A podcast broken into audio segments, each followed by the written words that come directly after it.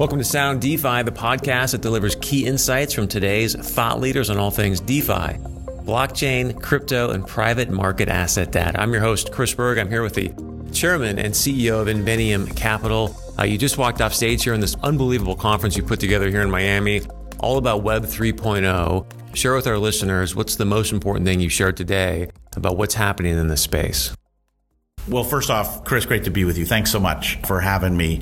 The most important thing that I shared was an understanding of private market assets are going to trade digitally 24 7 and globally. And as they do that, the only way you can do it is if you understand the state of that asset, so you can understand the value of that asset, so you can then value the capital stack, so you can trade it right? And what we're doing is helping lay the data architecture along with a whole bunch of our partners, right? Crew, Oasis Pro, Rialto, Texture, Apex, Cushman and Wakefield, Ledger, just a whole bunch of these great partners who are here who are playing roles in the ecosystem, but it all starts with the data what's the state of that asset that I'm going to trade a piece of its capital stack back and forth. And really, we just kick this off with an understanding of, you know, how did we get here, right? What were the origins of technology? And I think there were three, four steps that got us here to today that are kicking off an opportunity where we think private market assets are going to trade globally, digitally. And when that happens, it's going to open the door for whole types of asset owners, whole geographies that have been underbanked, underinvested in, undersupported, gaining access to capital. And Inveniam is, we're focused on that. So one of the things that really jumped out to me, because it's all about the adaptation, right? And you, you use the credit card analogy with the NFTs and where is the space going? Can you talk about that credit card analogy again to help people understand okay we know it was tough maybe to go from cash to credit cards at one point now everybody's doing it it's going to be the same thing with the digital assets Right. I mean, you think about this, you know, hey, listen, you can pay for, for your meal with this. I can pay with it with cash too, right? It's pretty easy. But credit cards you can now link to intermediaries like your Amazon account, right? You know, instantaneously order everything from groceries to clothing to you name it to be delivered to your home.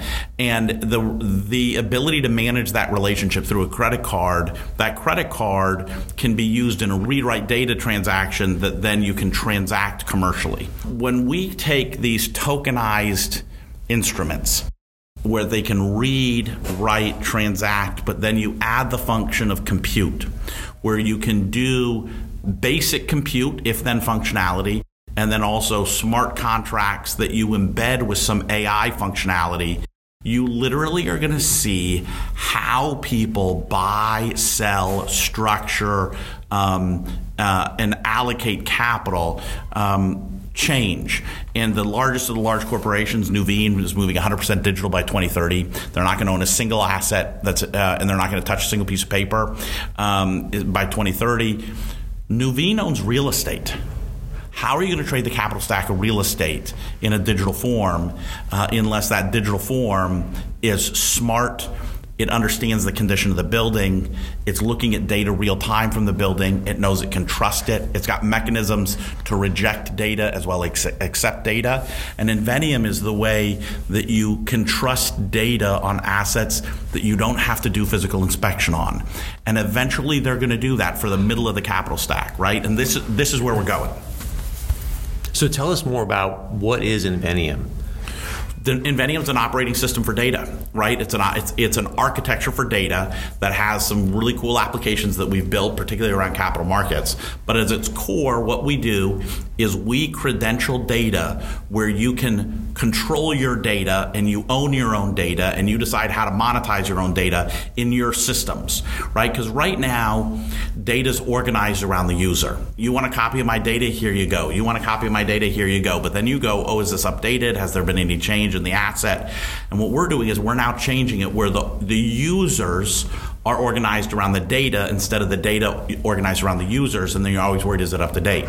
So what we're doing is we're literally orienting everybody to the same golden copy of the data that when when it's updated, everybody knows it's updated, right? So there's one golden copy. You know it hasn't been altered since the moment it was created. If it was altered, you can see it by who, when, who's downloading it, who's accessing it. So you have this digital notary, so to speak, of the data, right? That you can trust it. And um, and so what we're doing is we're literally facilitating everybody looking at the same piece of data and we're not making copies of it so that so you're an asset owner. Your data you control it.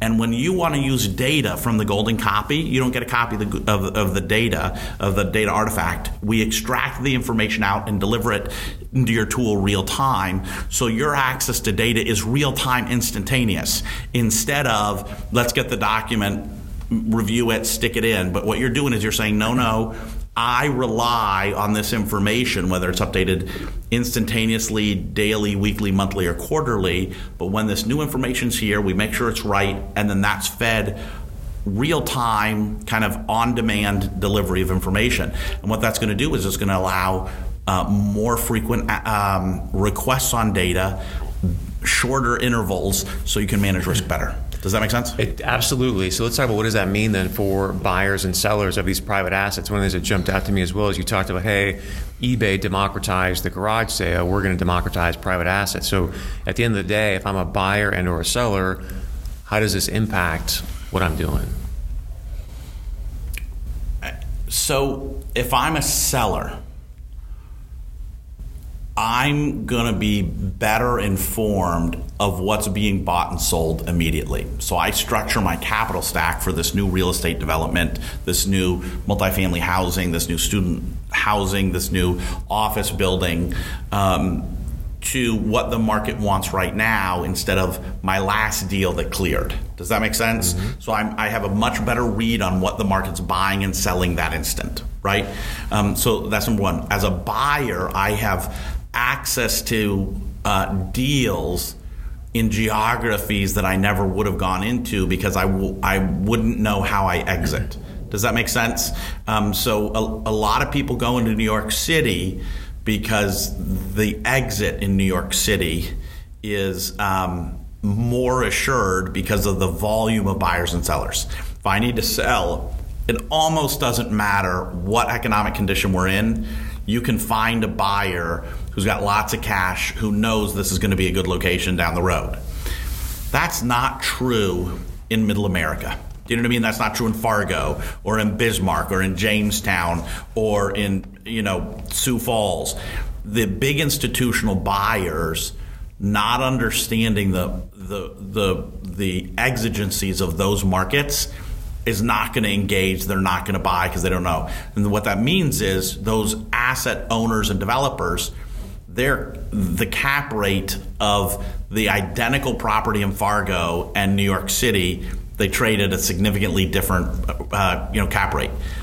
We think that there'll be parity because as people can go in and out and they can understand and there's greater liquidity and people can buy in and they can buy out of student housing connected to NDSU, right? Compared to Columbia, um, or they can, you know, um, uh, buy Jackrabbit, right, in, in Sioux Falls uh, housing uh, um, instead of, you know, something that's in um, uh, Miami.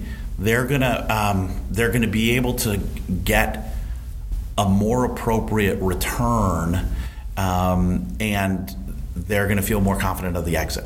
The other thing that stood out is, is the liquidity aspect, where you say, okay, now now I've got this real time data.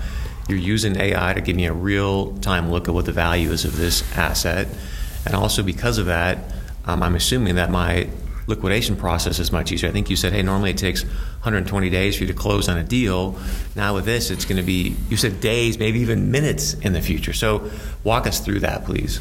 Yeah, so one of the things that you want to do is when you take a physical site visit of a real estate asset, you take two or three or four turns of the review of that data because you're not sure you trust it you're getting a, a one-time snapshot, and so you're taking multiple snapshots, and you're do, you're looking at it. But if you're able to look at the performance data of that asset over the last 10 years, where every time that data is created, there's an instantaneous snapshot right? And there's a picture being told. Suddenly you have a context around which your picture today is seen within, right? And I, I always use an example, you know, Chris, of um, imagine some mishap, right? The the great story of when you spilled wine on a white carpet at a Christmas party, right?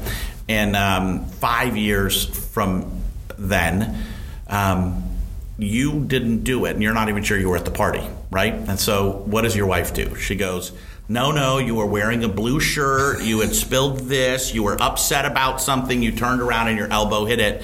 And she brings to mind the five details in context, and the memory becomes alive.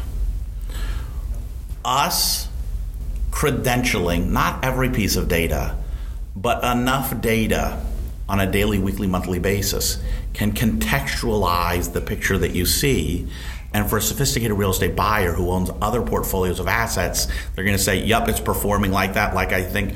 And if there are data points that are errant, then they're going to be able to say, ooh, there's, there's a problem here that this narrative doesn't hold. Does that make sense? But if we have all of the data points that we're credentialing as they're doing it and they look at a snapshot, they can understand that asset instantaneously because you're comparing thousands of data points against the same types of data points in your current portfolio. Does that make sense? 100%. So, last question for you is um, for many people right now, NFTs, crypto, Web 3.0, sort of this foreign space, right? It's like the metaverse to some people. So, uh, you did an incredible job today bringing the past to the present, talking about the future. Take us out five years. What is Web 3.0 in five years, and how does it make a difference in my life? So, the way you commute value and you store value and you transact in value uh, is going to be as different five years from now as the difference from 98 to 2005 for retailers. I want you to think about every retailer and what, what's happening with a retailer, right? And um, now you go to a store to destination shop to find something instantaneously. You ripped something, so there's a convenience or there's an experience element, right? And um, uh, I'll give an example um, a, a, tale of two malls. Um, there is a mall, a very nice mall that 15 years ago was phenomenal. Um, uh, in this local area, uh, or not this local area in Michigan, in Ann Arbor um, that today you walk and it's like a ghost town, and it's still nice and it's nice demographic area, etc. But there's no destination. Um, last weekend, I went with my wife to another mall called 40 minutes from us um, in Michigan, and it was packed to the gills. And people weren't there just to shop; they were there to get an experience. The level of entertainment function that was occurring in that mall was different. That wasn't even an issue in the late 90s. Do you know what I mean? Like at all. You just had stores, you delivered up stores, it was clean and there was good tenants and you were great. Now it's clean, good tenants, entertainment value, you, there's got to be a draw, there's got to be an attraction, and if you don't have that, it's a ghost town. Commuting value and trading in real estate. You're going to see dumb building and smart buildings. Two same buildings, opposite sides of the street same tenants, same net income. One that's giving real time information to a portfolio manager who owns that asset, and the other one who's getting that data through an intermediary, and the, the data is six to nine months old by the time it reaches them. And, and the middleware was four or five set of junior accountants. The dumb building is going to trade at a discount of 20 to 30%. It's going to be the difference between that nice mall to the one that is the destination. And the difference is going to be which building is providing the data, because if it has data, it's going to allow a, a multitude of investors to come in and out of it quicker. And if you can get out, you'll get in. Does that make sense? Yeah, you mentioned that how now you're going to have very wealthy people able to store their assets and get out faster. So I want to give you a chance for a last word. Anything else you want to share that I haven't asked you? Well, um, um, first off, I want to thank you for, for having me.